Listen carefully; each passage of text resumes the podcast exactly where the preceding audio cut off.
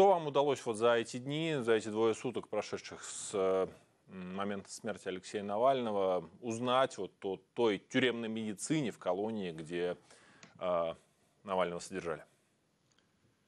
А, ну, мы, как вы правильно сказали, изучили какое-то количество судебных решений на эту тему. Я, кстати, тут должен сказать, что ну, э, что что скрывать, удовольствие такое сомнительное, потому что ты в некотором смысле вот из первых э, рук, из первых уст э, видишь, как вообще там, ну, насколько там все запущено. А, потому что это не какие-то пересказы, а вот конкретно там перечисляются факты, что как произошло, кто как не отреагировал. Ну, это, конечно, немного обескураживает. И еще что хотелось бы тут отметить, то, что жалуются и судятся с колониями не только бывшие заключенные, но и эм, ну, те, кто вот в данный момент, в момент суда, эм, подачи иска и решения, он, они отбывают сроки. То есть ну, нужно понимать, что это такая достаточно высокая степень отчаяния должна быть у человека, потому что, ну, наверное, вот в нынешней России судиться с колонией и даже, может быть, получить какое-то там э, решение суда, тебя удовлетворяющее, это еще совершенно не значит, что в колонии кто-то его будет исполнять.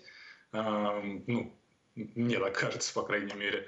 А, но совершенно точно ты э, абсолютно испортишь отношения с администрацией колонии. И, в общем, ну, то есть э, это тоже в некотором смысле говорит о том, насколько люди рисковали, и э, ну, это рискованный, в принципе, шаг э, – пойти посудиться с колонией, в которой ты сейчас отбываешь наказание.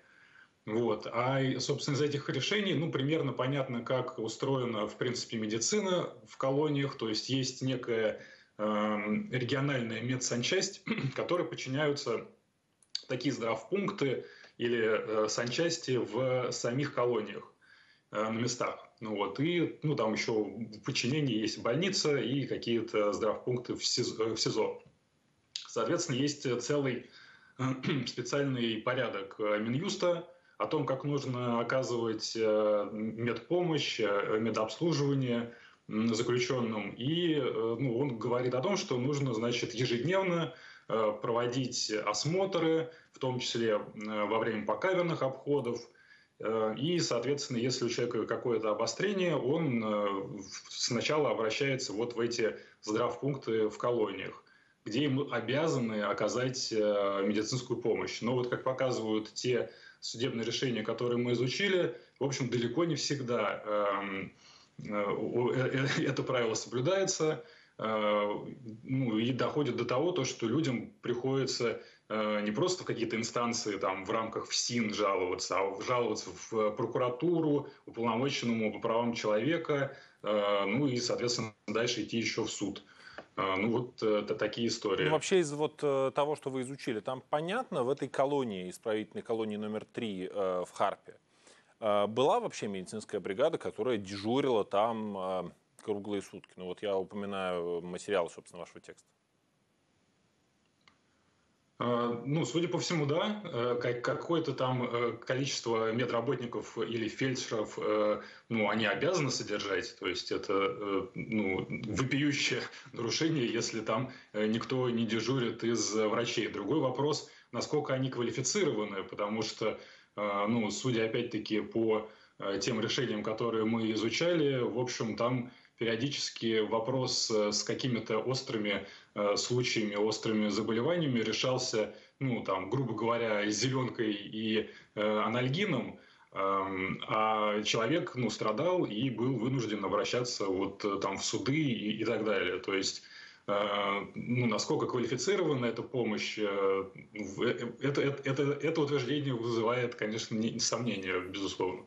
Ну вот у вас там описан эпизод с тем, что человека отправили на прогулку, несмотря на перелом бедра. Э, как это вообще возможно? Ну, я, я вам с этого и начал, того, что когда э, изучал эти э, решения, я вот тоже в некотором смысле выпал в осадок, потому что ну, люди очевидно обращаются с какими-то серьезными жалобами, там, ну, как вы говорите, да, пример с переломом бедра, Э, там человек был с целым пучком э, заболеваний, э, просил его обследовать, ему говорили, ну, зачем тебе состояние у тебя удовлетворительное, вот тебе там какие-то таблетки. Ну, то есть это насколько нужно быть загнанным в угол, чтобы вот пойти судиться с колонией, где тебя содержат, ради получения медицинской помощи. Ну, соответственно, и даже если э, там э, осужденный получал какую-то помощь, совершенно не факт, э, что она была какой-то, ну, там, удовлетворительной, потому что там, опять-таки, были примеры, когда человек эм, обращался к работникам этого здравпункта, его обследовали, даже направляли куда-то в больницу, э, чтобы ему сделали операцию, а в больнице оказывалось, что просто нет ну, квалифицированных хирургов, чтобы эту операцию сделать. Угу. И все, на этом все заканчивалось, все заволокитивали, потом заволокичивали, потом э, э, там осужденный пытался как-то восстановить свои права в суде, а суд ему говорил, ну, погодите, ну, в медсанчасти же вас выслушали, приняли вас, приняли, в больнице вас приняли, ну, тоже приняли, да какие у вас претензии-то? Ну, вам оказали помощь согласно вот этому там постановлению Минюста, все, что надо было, все сделали. А то, что ну, вас не долечили или вообще не лечили, ну, слушайте, вообще э, там такой был прекрасный, как, э, я сейчас, наверное, дословно не воспроизведу, но примерно суть была в том, что э, состояние здоровья осужденного э, не означает, что его как-то плохо лечили. Ну.